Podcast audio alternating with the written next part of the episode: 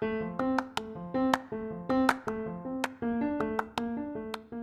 guys, this is Marvine, and thank you so much for listening to my podcast today, and welcome. I'm so glad you're here. Today, we're going to be talking about two very important things that have to do with American history. Um, they are the abolitionist movement and transcendentalism. If you are not sure about the two things, don't you worry because I will inform you on both of those things and get you on the right track to understand what you know what's going to be going on in this podcast. So stay tuned and yeah.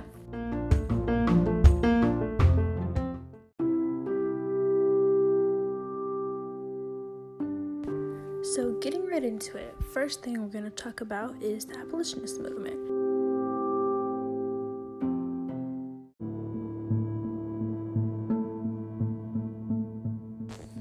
Okay, so let's just get right into it. American history still affects us today on many levels. It could be racial discrimination, religious discrimination, or anything really, because the history behind all of it still impacts us today. But we still do try to break out of these social norms because our generation has been given this voice and we have learned to use our platforms and be able to show that we can break out of these social norms.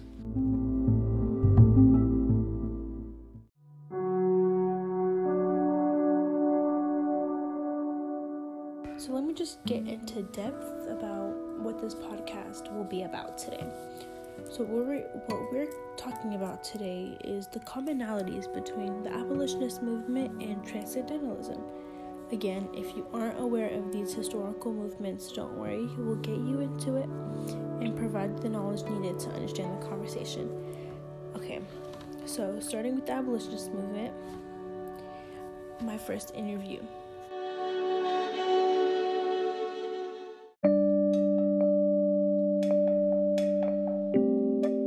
But right before I get into that, the first person I'm interviewing today is our fellow librarian, the lovely Miss Lee.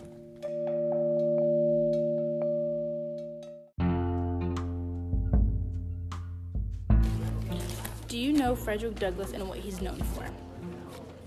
Frederick, I can't even type. Frederick Douglass was involved in the movement to free slaves.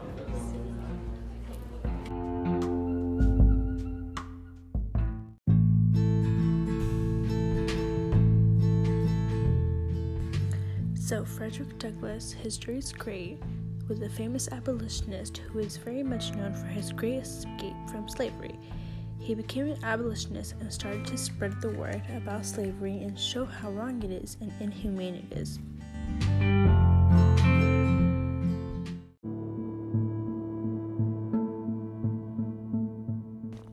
From Frederick Douglass's passage, What to the Slave is the 4th of July. Frederick Douglass talks about how his experience as a slave is and how Fourth of July and how what it means to him. So in this passage he has this quote which says, Fellow citizens, this murderous traffic is today an active operation in this blessed republic. I see the bleeding footsteps on the way to the slave markets where the victims are to be sold like horses, sheep, and swine. My soul sickens at the sight. Still more inhumane, disgraceful, and scandalous state if things remain to be presented. He's in this quote comparing humans to animals, which also goes back to how he was saying how inhumane and wrong slavery is.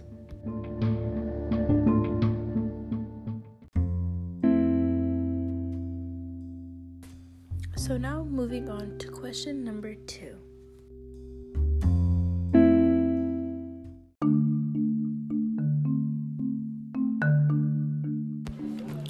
Do you think of the message he sends? Frederick Douglass? Yes. It was a great message because there should never be any slavery in my mind. Love that answer.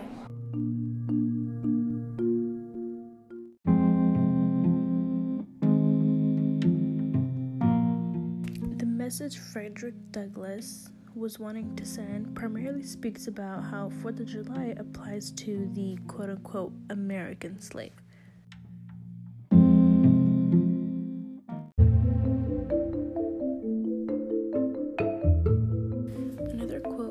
Frederick Douglass's What to the Slave is the 4th of July is a very lengthy one. He says, What to the American slave is your 4th of July? I answer, a day that reveals to him more than all other days in the year the gross injustice and cruelty to which he is the constant victim. To your celebration is a sham, your boasted liberty and unholy license, your national greatness, swelling vanity, your sounds of rejoicing are empty and heartless, your denunciations of tyrants, brass fronted impudence, your sounds of liberty and equality, hollow mockery, your prayers and hymns, your sermons and thanksgivings with all your religious parades and solemnity are to him mere bombast. Fraud, deception, impiety, hypocrisy, a thin veil to cover up crimes which would disgrace a nation of savages. There is not a nation on earth guilty of practices more shocking and bloody than are the people of the United States at this very hour. This lengthy quote sends a really powerful message regarding American 4th of July tradition.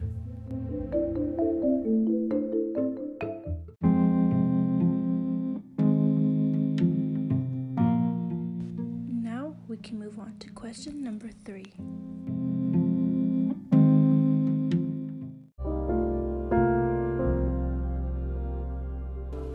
Do you agree with Frederick Douglass's views? I do. Why?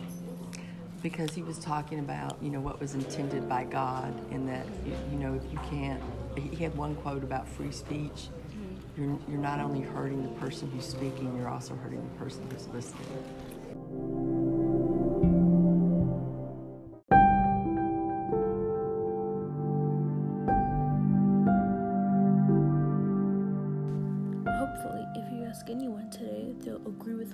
Says. But during the time, not many people were accepting of his views. From the same passage, What to the Slave is the 4th of July, he says this quote I take this law to be one of the grossest infringements of the Christian liberty. And if the churches and ministers of our countries were not stupidly blind or most wickedly indifferent, they too would so regard it. This quote unquote law has to have been one of the grossest, and I also agree with what he has to say about all of it.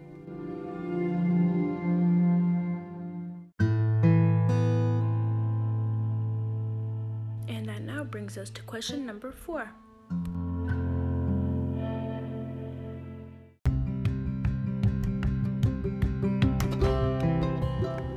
Have you ever heard of transcendentalism? Yes, just the other day, someone else came and talked to me. Oh, about really? that. And I told her that John Denver, who was a singer, a Right. pop singer, folk singer, back in the 70s, um, he was into that meditation and everything and being peaceful. And she said, Were you aware that a lot of abolitionists were transcendentalists? And I said, Well, that would make sense because they both believe in peace. Yes.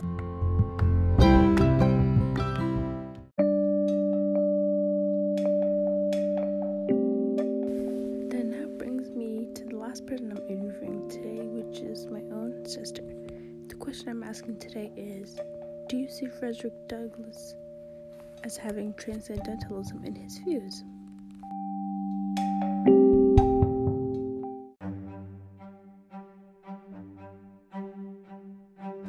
Since transcendentalism was around during the time of the abolitionist movement, it would make sense for Frederick Douglass to have been inspired by transcendentalists.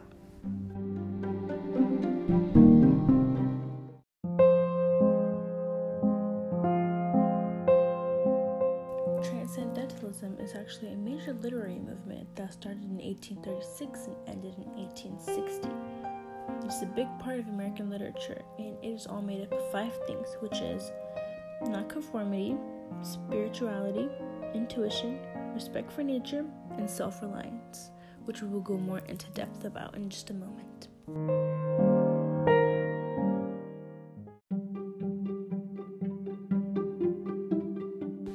Transcendentalism consists of five things, which are self reliance, nonconformity, spirituality, intuition, and respect for nature. So let's break those down. Self reliance means you are self sufficient and you rely on yourself and not others. Nonconformity. Nonconformity is breaking out of social norms. Spirituality. Spirituality means that God is within rather than outside. Intuition. Intuition means that humans have morals naturally, basically, naturally knowing what to do. Respect for nature. Respect for nature is humans have traits that are reflected into nature basically taking their respect as they have for humans and putting it towards the nature as well.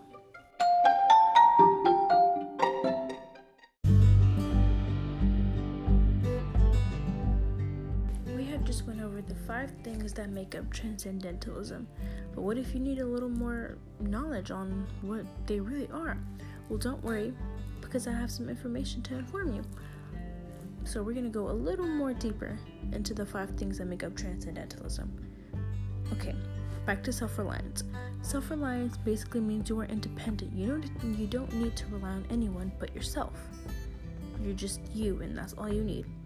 Nonconformity says that you finally accept who you truly are and start to become yourself and not worry about what society has to say, which is pretty much all the time, which me as well as many other people, encourage everybody to do is break out of social norms.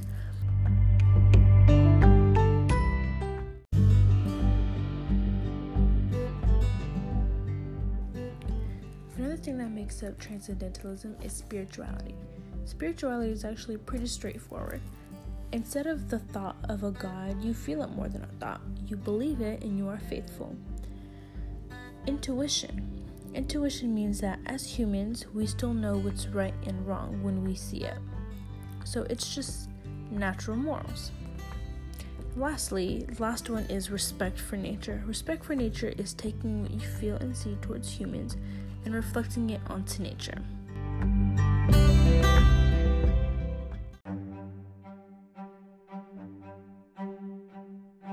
Some who aren't fully aware of the Transcendentalism movement and the abolitionist movement may not say that there's a similarity between the two. Because it because it's obvious by the title, they are nowhere near the same genre. So that makes you wonder, do they actually correspond to each other or do they actually contradict each other?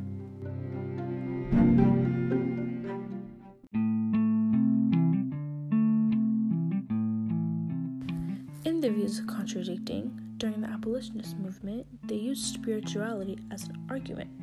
They weren't accepting of many religions or most things that didn't have ties to white Americans. Because of all this commotion, they eventually were led to war, which is known today as the Civil War. Although, as far as the correspondence between the two, they both advocated for peace and unity. Both trying to find freedom and to be free mentally and physically, their goal was also just to learn how to have good judgment towards the world. Their intent was mainly just to spread peace and positivity.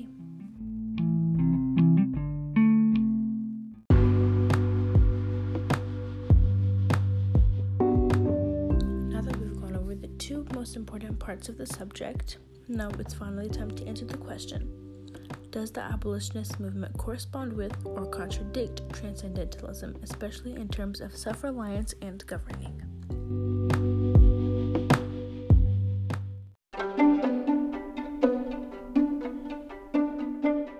In the terms of self reliance, we should follow our own instincts and ideas if and when you are independent. In the terms of transcendentalism, transcendentalists criticized government, so did Douglass. Organized religions, laws, social institutions, and creeping industrializations. So, to answer the question, in terms of self reliance and governing, the abolitionist movement corresponds more than it contradicts with transcendentalism.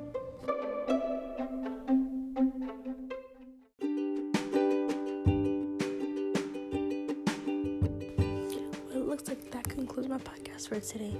Thank you so much for listening. Um, I had a lot of fun making it, and I hope you learned a lot from listening about what I had to say about the abolitionist movement and the transcendentalist movement. And I really hope you enjoyed it just as much as I did making it. Anyways, thank you again, and thanks so much for listening.